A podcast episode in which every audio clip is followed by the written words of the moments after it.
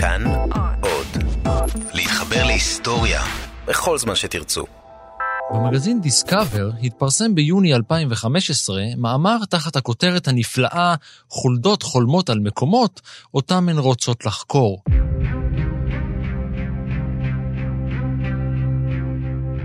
במאמר התברר כי עכברושים חולמים על העתיד. כשהם רואים משהו שהם רוצים אבל הם לא יכולים להגיע אליו, הם חולמים עליו. יותר מזה, הם רואים בחלום איך הם מגיעים אליו ומשיגים אותו.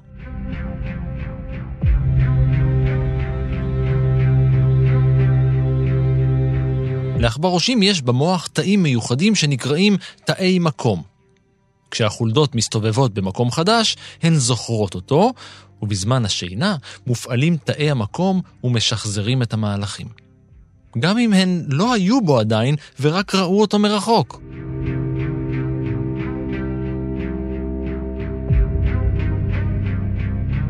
המחקר הזה, מקווים המדענים, יעזור לנו להבין טוב יותר את מה שקורה למוח של בני אדם בזמן השינה.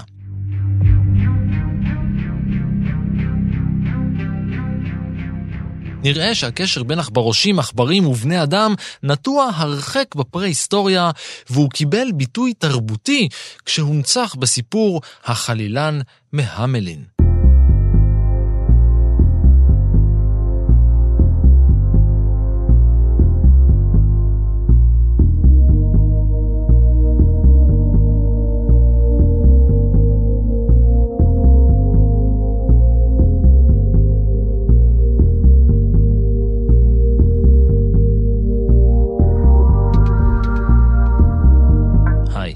אני רן מנהר ואתם על מנהר הזמן.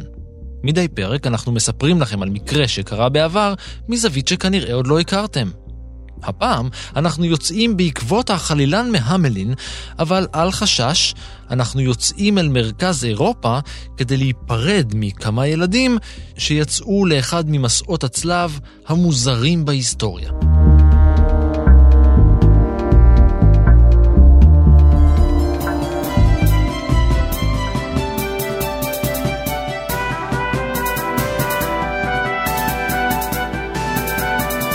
זוכרים את הסיפור החלילן מהמלין?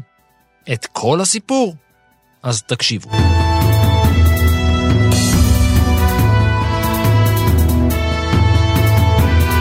על גדת הנהר וסר שבסקסוניה התחתונה בגרמניה הוקם בשנת 851 מנזר. סביב המנזר הלך והוקם יישוב קטן, שבתוך 300 שנה הפך לעיירה קטנה וחביבה, שכינתה את עצמה המל.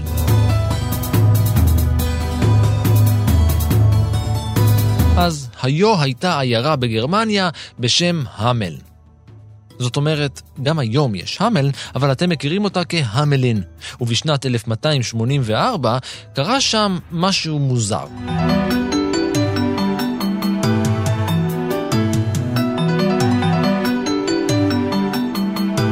העיירה סבלה ממכה של חולדות. מה זה סבלה? קרסה. מדי יום ביומו הגיעו אל עיר הנהר הזאת דוברות, סירות, עמוסות בחיטה ושעורה, שאוחסנו בממגורות המלין והמתינו לתורם להפוך לקמח עבור תושבי העיירה. אך בראשי סקסוניה התחתונה חגגו. חגגו והתרבו כמו חולדות.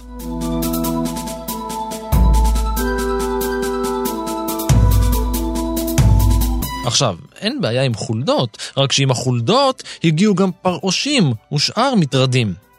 חוץ מזה, הם פשוט אכלו את כל החיטה והשעורה. החיים בעיירה הציורית הפכו בלתי נסבלים, והתושבים המיואשים לא ידעו מה לעשות.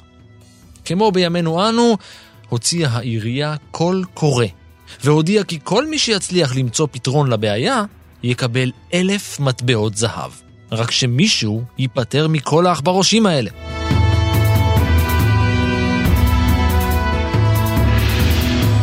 במקרה, בדיוק למחרת הגיע להמלין איש מוזר לבוש בבגדים צבעוניים וצעקניים, והוא טען שהוא לוכד חולדות נודע. אני אטפל לכם בחולדות, הוא אמר, תמורת סכום נאות כמובן. לתושבי העיירה ההצעה נפלה כמו מהשמיים, והם מיד שלחו אותו לעבוד. כל מה שעשה האיש המוזר היה להוציא חליל מאחד מכיסיו ולהתחיל לחלל.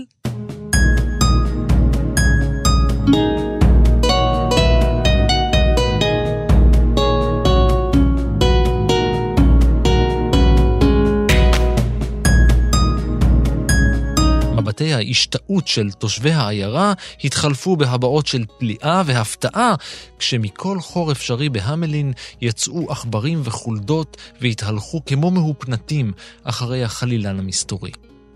הוא הוביל אותם אל גדת הנהר וסר, ממנה זינקו כל המכרסמים אל מותם בטביעה במי הנהר.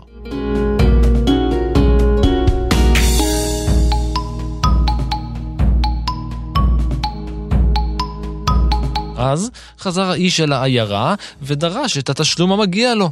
דיל זה דיל. אבל ראש העירייה היה כנראה טיפוס לא משהו, ואחרי שסיים לצחוק לו בפנים, נתן לו רק 50 מטבעות זהב. את החלילן זה פחות הצחיק, והוא עזב את העיירה בזעם.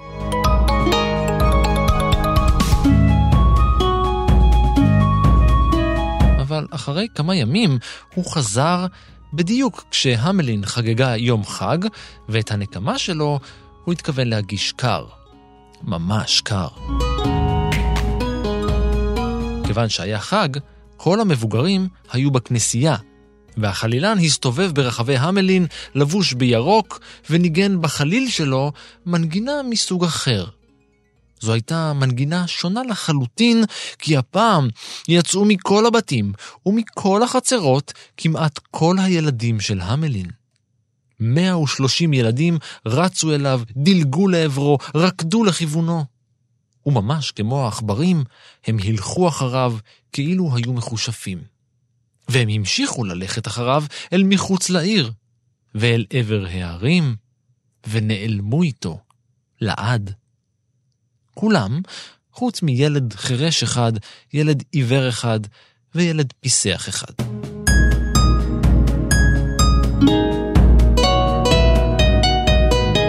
הסיפור הזה, שהפך לאגדה ברבות השנים, לא נודע מחוץ להמלין במשך מאות שנים. הוא קיבל תהודה על ידי האחים גרים שסיפרו אותו מחדש.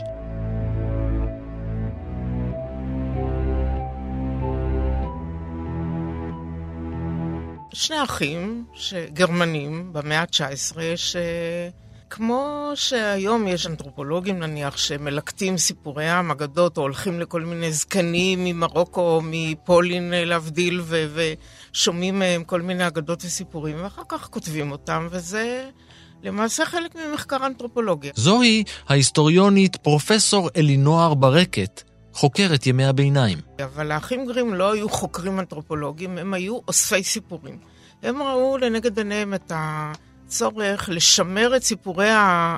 הסיפורים הגרמניים, שלימים הפכו להיות נחלת, חלק, כמה מהם הפכו להיות נחלה, נחלת הכלל, והפכו להיות סיפורי ילדים, והפכו להיות וולט דיסני, והפכו להיות כל מיני מתוקים, אבל למעשה הסיפורים האלה הם סיפורים אפלים, מפחידים, כמו היער השחור שמהם הם באו. זאת אומרת, כל התרבות הגרמנית של המאה ה-19, של התקופה הרומנטית, של המיתולוגיות הטבטוניות, זה הכל אפל, אלים. כל אגדה כזאת שתיקחו מהאחים גרים היא אגדה אלימה, שיש בה מכשפות, זאבים רעים, טורפים, ילדים נאכלים, כל מיני זוועות כאלה, שעד היום אני לא מבינה איך סיפרנו את זה לילדים שלנו באיזה מין שמחה. על פניו, נראה שאין לסיפור החלילן מהמלין מוסר השכל כלשהו. אני חושבת שיש בו מוסר השכל ברור לגמרי. החטא ועונשו. האנשים בעיירה הזאת חטאו, בצור, בפירוש חטאו. הם התחייבו לשלם לחלילן סכום כסף, הוא עשה את העבודה, הם לא שילמו לו. אה, יש פה מוסר השכל ברור ומפורש. העונש אנחנו יכולים להגיד היום שהוא לא מידתי, אבל מה שלא מידתי בינינו היום, או לא פוליטיקלי קורקט, לא היה כזה במאה ה-18 או ה-19, או במאה ה-13. ובכל זאת, הסיפור מהלך אימים על השומעים אותו כבר 734 שנים. ויש לזה סיבה טובה, כי הסיפור הזה אמיתי.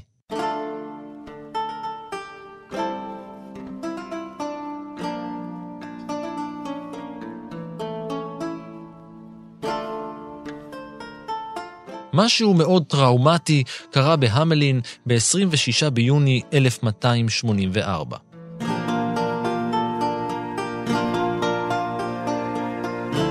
משהו שנחרט בזיכרון של תושבי העיירה ונחקק על קירות הזכוכית הצבעונית של הכנסייה המרכזית בעיר.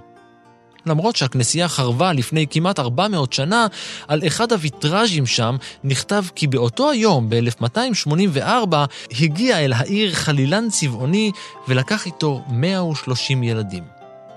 בארכיוני העיירה מופיע התיעוד הבא משנת 1384, חלפו 100 שנים מאז שעזבו הילדים שלנו.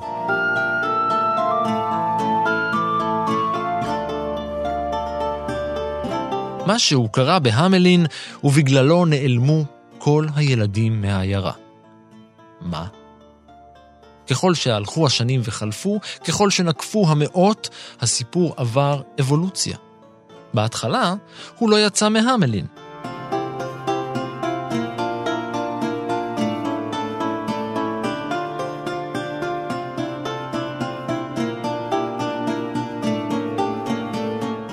נוטים לחשוב שהיום העולם הוא גלובלי והתקשורת היא מהירה, זה נכון, ואנחנו נוטים לחשוב אבל שבימי הביניים זה לא היה ככה, ולא הייתה תקשורת ולא ידעו, אז זה פשוט לא נכון. הדברים עברו במהירות, מפה לאוזן, בשמועות, סוחר, אדם שעבר ממקום למקום, השמועות עברו, אני מכירה יותר את התקשורת בארצות האסלאם, זה היה די מהיר.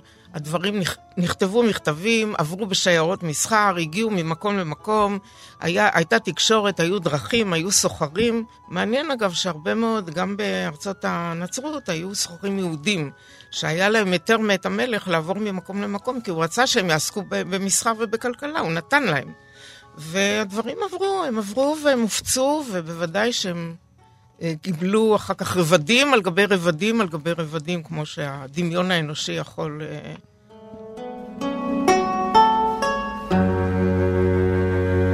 ובכל זאת, רק במאה ה-15 הסיפור הצליח לפרוץ ולצאת אל מעבר לגבולות המלין, והפעם נוספו לו עוד אלמנטים. החלילן היה יפה תואר. הוא היה לבוש יפה, נוסף לו גיל, הוא היה בן 30, והחליל שלו היה כסוף. הדמיון האנושי מוסיף רבדים, אבל בסך הכל אנחנו מכירים את התופעה של הטרובדורים, שהם גם זמרים נודדים, גם נגנים נודדים, שהיו עוברים ממקום למקום, שרים את השירים שלהם, מקבלים תמורת זה איזשהו אה, מאכל או איזה כמה אה, מטבעות.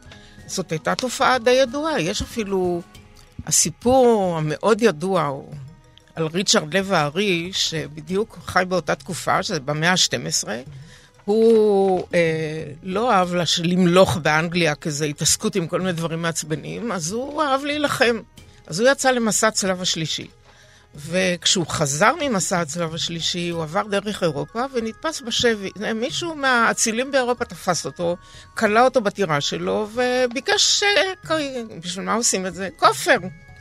אנגליה הייתה בהלם בגלל שהם היו צריכים לגייס סכומים אדירים של כסף. המלך, הוא השאיר את אחיו ג'ון בלי ארץ, והוא גבה מיסים מאוד uh, רבים, ובגלל זה הוא נחשב בהיסטוריה האנגלית כמלך אכזרי, ושרובין הוד uh, יצא נגדו, זה אגדה גם כן. אבל מה הסיפור?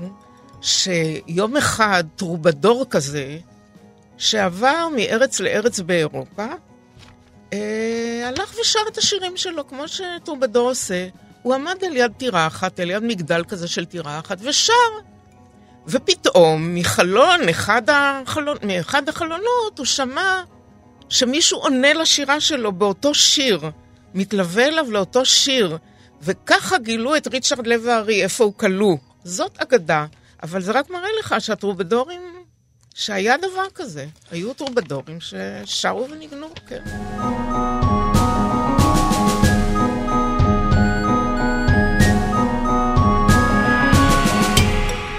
במאה ה-16 נוסף לסיפור אלמנט חדש, עכברים. כן, בסיפור המקורי כלל לא היו עכברים, עכברושים או כל מכרסם אחר. אירופה של שנות ה-1500 סבלה קשות. האוכלוסייה הידלדלה דרסטית בעקבות מגפות קשות, הידועה ביותר הייתה מכה של דבר. זו הייתה הפעם השנייה שאירופה חטפה מכה כזאת. במאה ה-14, מגפת המוות השחור חיסלה חצי מאוכלוסיית יבשת אירו-אסיה תוך ארבע שנים. למרות שהיא מוגרה ברוב המקומות, המחלה התפרצה מדי פעם בכל רחבי היבשת עד המאה ה-19. אחת ההתפרצויות האלימות התרחשה עם תחילת המאה ה-16. רק בפריז נהרגו עשרות אלפי אנשים כל שנתיים. המחלה הופצה עד רוסיה, דרך לונדון, אמסטרדם, איטליה, אוסטריה, נורבגיה ועוד מדינות בכל היבשת. האירופים המבוהלים לא יכלו לקשור את המחלה ודרך הפצתה לחיידקים. אף אחד לא ידע מה זה חיידקים בכלל. בהפצת המחלה הואשמו החולדות.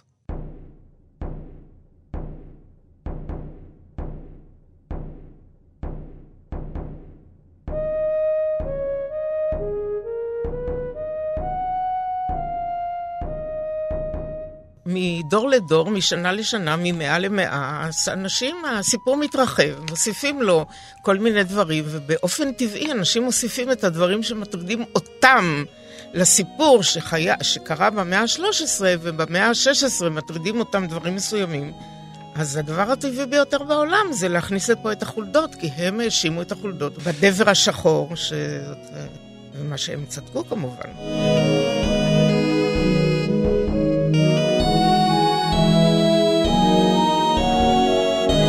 הגרסה הזאת של החלילן מהמלין היא הגרסה שהפיצו האחים גרים.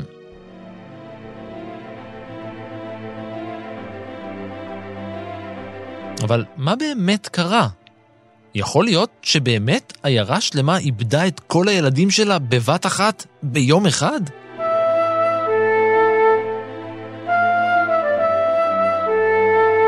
התשובה היא כן, אבל השאלה היא איך.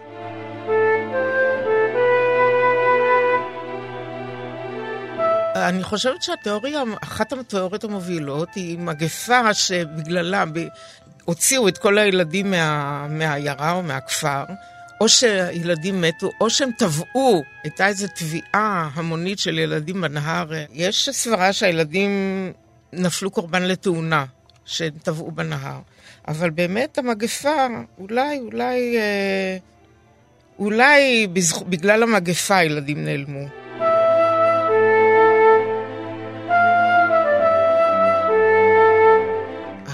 החלילן הוא המוות. הוא המוות שמוביל את הילדים אל המגפה, ואנחנו יכולים להיזכר, אם אנחנו רוצים, בסרט הנפלא של אינגמר ברגמן, החותם השביעי, שמדבר שהדימויים שלו לקוחים מהאפוקליפסה חזון יוחנן, אבל הוא מדבר על המגפה הזאת באירופה, ושם המוות משחק שחמט עם, עם, עם האביר או עם גיבור הסרט, שזה סצנות סרט מופת. תיאוריה נוספת מנסה להסביר את הסיפור על ידי להטוטים לשוניים.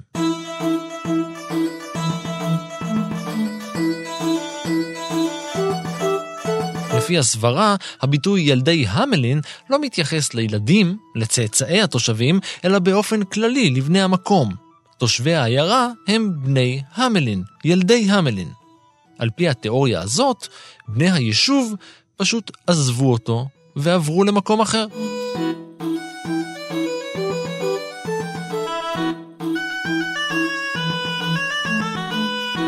לא חושבת שהייתה יכולה להיות הגירה גדולה, בגלל שאנחנו עדיין נמצאים במשטר הפאודלי, ובמשטר הפאודלי, שאומנם הוא כבר מתחיל קצת להתערער במאה ה-13, אבל לא לגמרי, ובמשטר הפאודלי העיקר קשור לאדמה, קוראים לו צמית, צמית זה קשור. אסור לו לעזוב את האדמה, הוא שייך לאדון. זה נכון שבמאה ה-13 זה מתחיל קצת להתערער וכבר מתחילות להיווצר ערים קטנות, ערים בורג ערים קטנות, אבל עדיין אני לא רואה תנועת הגירה גדולה במאה ה-13 באירופה ולא בגרמניה.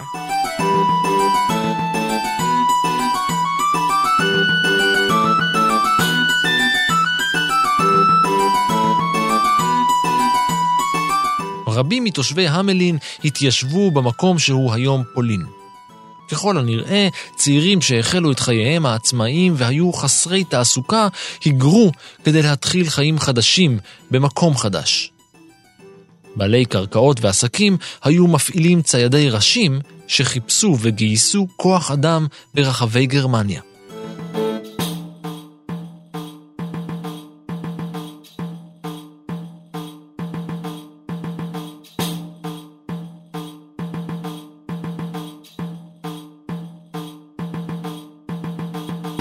אבל אולי התיאוריה המעניינת מכולן היא הסברה לפיה הילדים הצטרפו למסע צלב. מסע צלב של ילדים.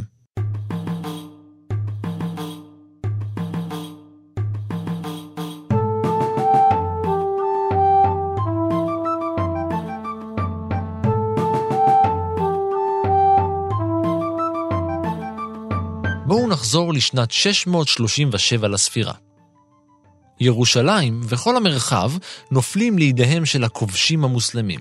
האימפריה הביזנטית מאבדת את הפרובינציה החשובה שלה, פלסטינה פרימה.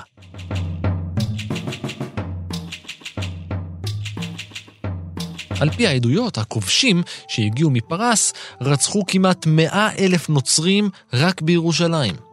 הם הרסו את כנסיית הקבר והחרימו חתיכת עץ שעל פי האמונה הנוצרית הייתה השריד האחרון מהצלב עליו סבל המשיח. האימפריה המוסלמית המשיכה להתרחב, ובימיה הגדולים הגיעה דרך צפון אפריקה עד צרפת.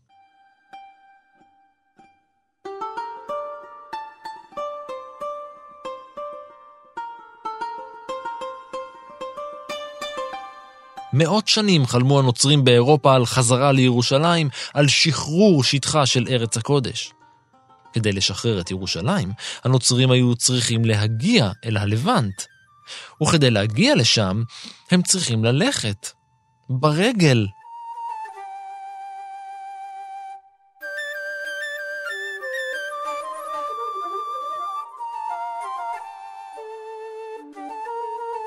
אז הם יצאו למסעות כשסמל הנצרות אל מול עיניהם. הם יצאו למסעות צלב.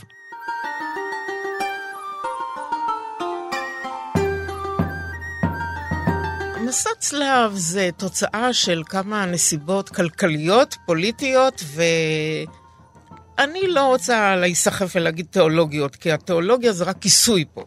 מי שיזם את מסע הצלב היה האפיפיור אורבן השני, והוא היה אדם שמאוד קיצוני בדעותיו, והוא היה אדם שידע טוב מאוד לקרוא את המפה של אירופה, והוא ראה שהמצב באירופה הוא לא טוב. למה? האצילים, חלקם מתרוששים.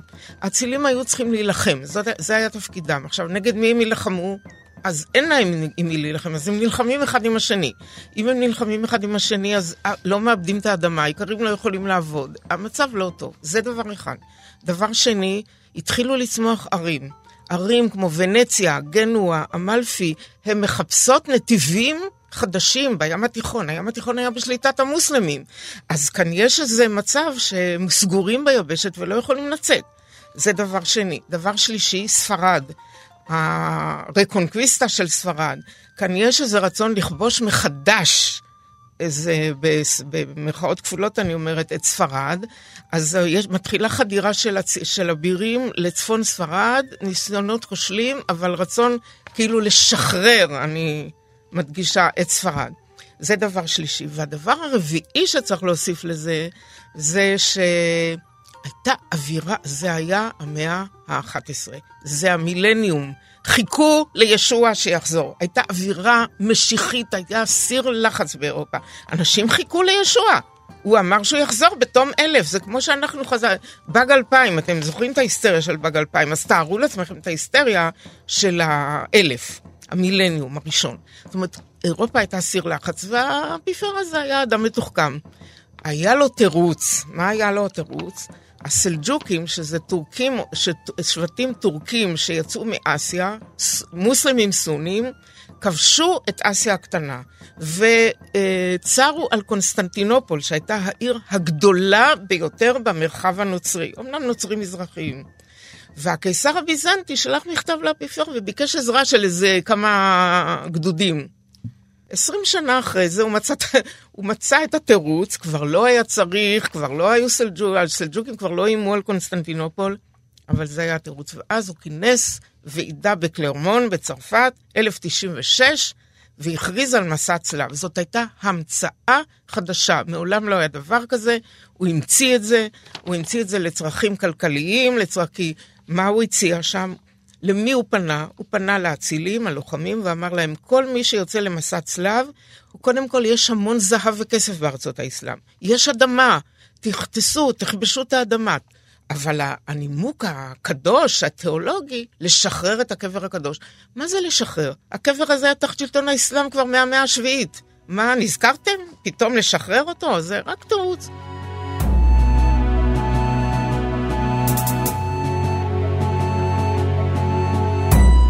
עכשיו, למה שהאצילים ייסעו? הבטיח להם אדמות, הבטיח להם, והבטיח להם מחילת עוונות גורפת, מה שנקרא אינדולגנציה. כל מי שיוצא למסע צלב, הוא מקבל מחילת עוונות גורפת. מי שיהרג, ייהרג ויקבל מחילת עוונות. מי שיחיה, תהיה לו אדמה, יהיה לו זהב, יהיה לו כסף, יהיה לו נכסים.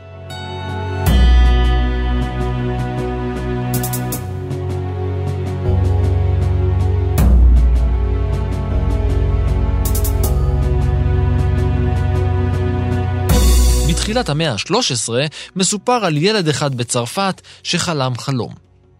יכול להיות שזה היה בגרמניה, זה לא ברור.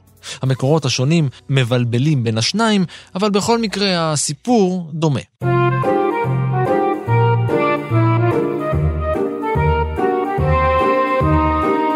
בכל מקרה, בחלום ראה ילד חבר. זה היה החבר של כולם, החבר האולטימטיבי. הילד פגש את ישוע מנצרת, שהורה לו לצאת ולהוביל מסע צלב על מנת להמיר את כל המוסלמים בארץ הקודש לנצרות, ובכך לסיים בדרכי שלום את כל העניין הזה עם ירושלים הכבושה.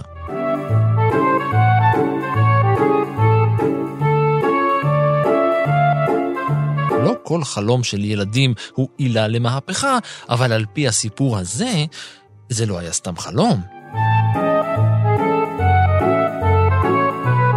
צרפתי או גרמני, הילד מתחיל לשאת סדרה של דרשות ומספר על החלום שלו. הוא לא מפסיק בזה, הוא מבצע כמה ניסים, מה שמקנה לו 30 אלף עוקבים. ילדים, צבא של ילדים. אנחנו יודעים עליו שהוא היה רועה צאן, הוא היה בן 12. אה, מעניין שהתופעה של רועי צאן שרואים כל מיני דברים קרתה, יש לנו כמה פעמים בהיסטוריה שהסיפור הזה חוזר, למשל בפורטוגל.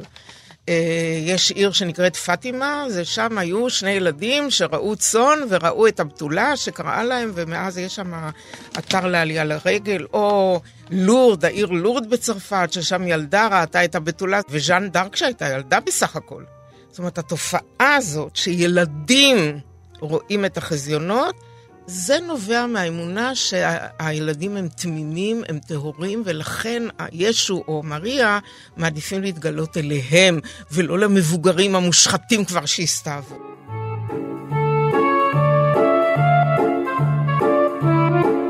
הילד הצרפתי או הגרמני, תכף נפתור את העניין הזה, הוביל את החסידים שלו אל הים התיכון.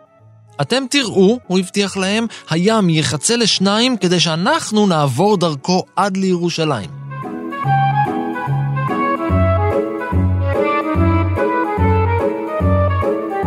על חוף הים הם מחכים.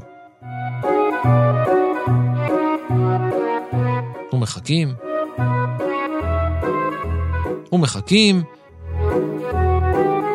אבל הים לא ממש שם עליהם. ואז קורה נס.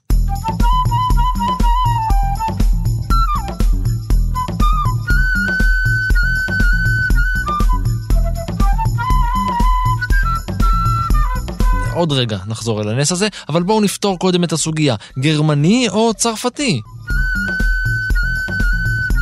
נראה שהיו שתי תנועות שונות ב-1212, גם בגרמניה וגם בצרפת. בוודאי שהיו כל הזמן התעוררויות כאלה דתיות, אני קוראת להן דתיות, אבל מי שארגן אותן ויזם אותן, זאת לא הייתה, הדת לא הייתה בראש מעייניו, אבל אנשים היו אחוזי התלהבות, זה בכלל תקופה, מאות ה-11-12, וגם קצת ה-13, תקופה של איזה, אה, איזה מיסטיקה מרחפת באוויר, איזה ציפייה משיחית כזאת, וכל הצרות שקרו, והמגפה והמלחמת, הכל הגביר את התחושה הזאת של כאילו קץ העולם וצריך לעשות דברים, ומסעות הצלב. מסעות הצלב רובם היו כישלון, היו רק שני מסעות הצלב מוצלחים, הראשון והשלישי, שהניבו משהו. כל היתר היו דברים מוזרים ביותר.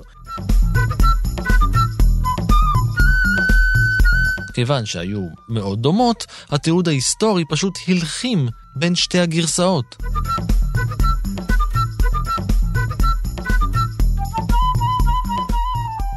הסיפור הראשון, הגרמני, מתאר את קורותיו של ניקולס, רועה חלקלק מחבל הריין, שמנסה להוביל קבוצת ילדים מעבר לאלפים האיטלקיים באביב 1212.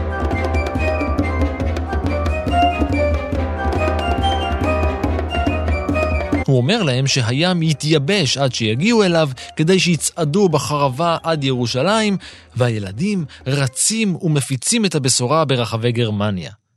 הם מתכנסים בקלן, וכיוון שכמות הילדים גדולה מאוד, הם מתפצלים לשתי קבוצות ויוצאים לכיוון שווייץ.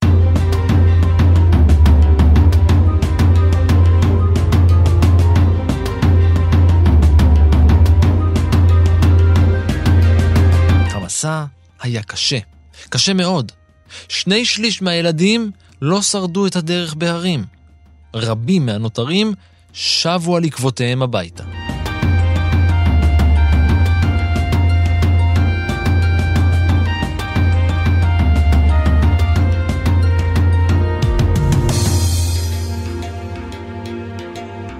בקיץ הגיעו לעיר הנמל גנואה שבאיטליה למעלה משבעת אלפים ילדים והלכו מיד אל קו המים. אבל הים לא נחצה עבורם.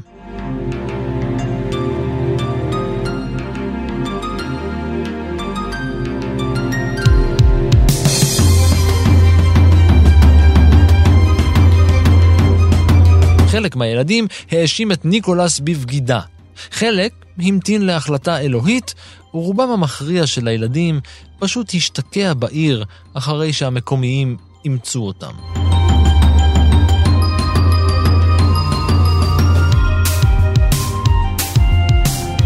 ניקולס עצמו נסע לפיזה עם שארית הילדים שהתפזרו לאורך הדרך. הוא המשיך עם כמה מהם ואפילו נפגש עם האפיפיור.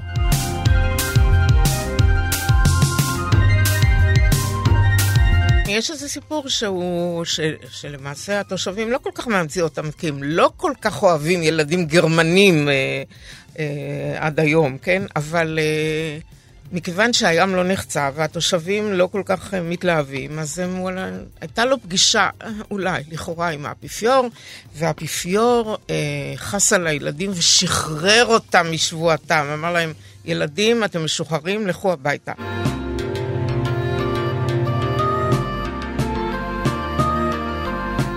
אף אחד מהילדים בסיפור הזה לא הגיע לארץ הקודש. שאר הילדים חזרו הביתה לגרמניה, אולם ניקולס עצמו מת באלפים. ההמון הכועס, האבל והמזועזע בגרמניה הוציא את זעמו על אביו של ניקולס, והם תלו אותו.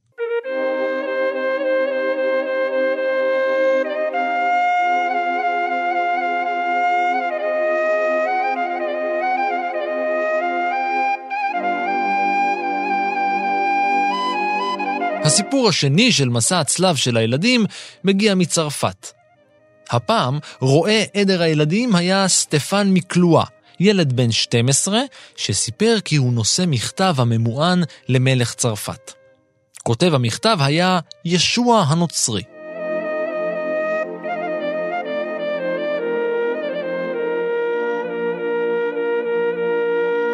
ועם מכתב כזה, אין פלא שילדים בגיל שלו התחילו להידבק אליו.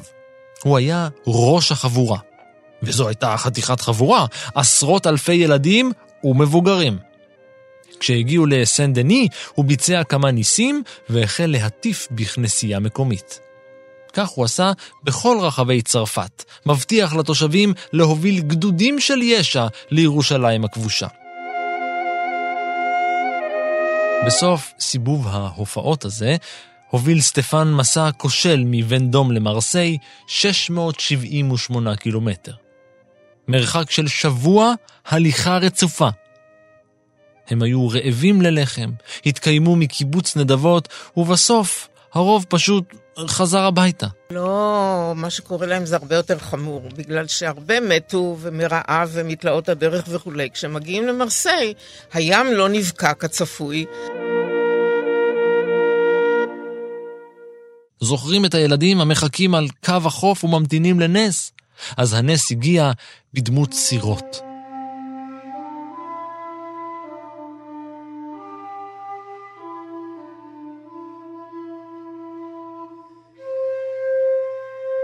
הילדים הועלו אל הסירות שהשיתו מר יו הברזל ומר וויליאם מפוסקר, שני סוחרים שהובילו את הילדים מחוף הים התיכון האירופי ישירות אל טוניסיה.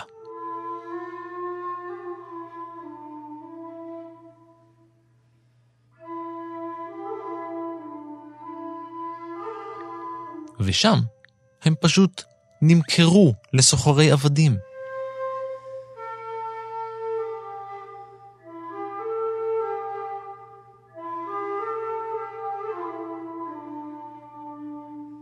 צריך להבין שילדים בימי הביניים זה לא היה כמו ילדים של היום, שאנחנו מטפחים אותם ונושאים אותם על כפיים והם למעשה שולטים בנו ואנחנו מונעים על פי הצרכים שלהם. ילדים זה היו מבוגרים קטנים שהיו צריכים גם לעבוד וגם ללמוד כמעט ולא למד, כמעט ואף אחד לא למד. הילדים היו צריכים לעבוד מהרגע שהם יכלו לעמוד על הרגליים, מי, אם הם היו ילדי איכרים, ילדי אצילים, היו צריכים להילחם, ללמוד להילחם. ילד לא נחשב, ילד לא התייחסו אליו אה, בצורה יוצאת דופן, הוא פשוט איש קטן שצריך להביא תועלת, זה הכל. אין שום, שום התייחסות מיוחדת לילדים. אז זה ככה שצריך להבין את זה, שהמבוגרים פשוט אה, ראו כאן סחורה, פשוט מאוד סחורה טובה.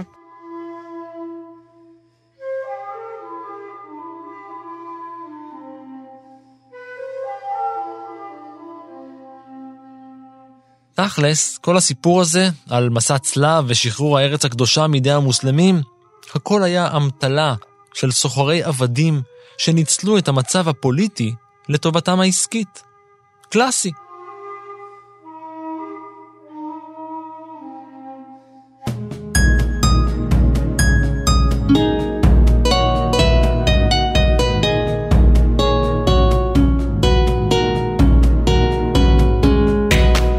סיפורו של מסע הצלב של הילדים לא מסביר עד הסוף את הסיפור של החלילן מהמלין.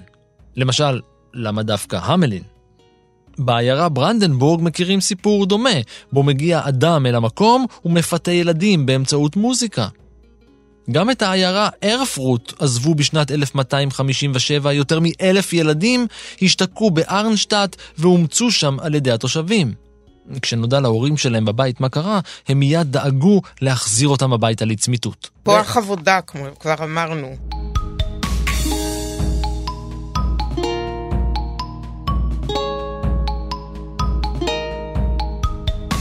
דמותו של החלילן היא אחד הסמלים של העיר המלין כיום. בכל יום ראשון של חודשי הקיץ, העיר מתכנסת במרכז הישן שלה, שם נעשה שחזור שבועי של האירועים הדרמטיים שהתרחשו בעבר.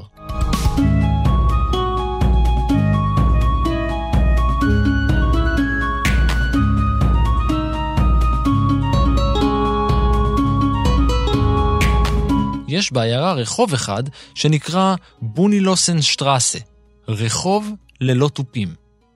לא מנגנים בו מוזיקה אף פעם. אני חושבת שיש הרבה סיפורים כאלה בהיסטוריה. רק, לך רק לאנגליה ותראה שם אין סוף סיפורים. המלך ארתור, לנסלוט, קמלוט, הקוסם מרלין, כל זה מה? אין...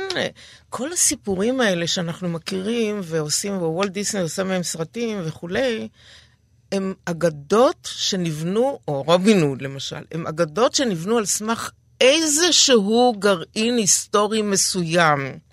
קטן מאוד כנראה הרבה פעמים. אבל השנים שחלפו, וגם, למשל רובין הוד, המצוקה של האיכרים, אה, כל, כל מיני אילוצים, אה, הביאו את האנשים לבנות רבדים רבדים ולבנות לעצמם. היום יש לנו סופרמן, נכון? אה, גיבורי על. אז אלה היו גיבורי, אז אנשים בנו לעצמם גיבורי על, והזינו את הדמיון שלהם, וזה אולי קצת הקל עליהם, הקל על המצוקה שלהם, כי רוב האוכלוסייה היו צמיתים, רעבים ללחם, מדוכאים ומנוצלים עד עפר. אז במשהו הם היו צריכים ל- ל- ל- להקל על המצוקה שלהם, וסיפורים כאלה בערב, על יד ה... אם היו עצים להבעיר בכלל, אז כן, יש הרבה מאוד סיפורים כאלה, לכל עם ולכל תרבות.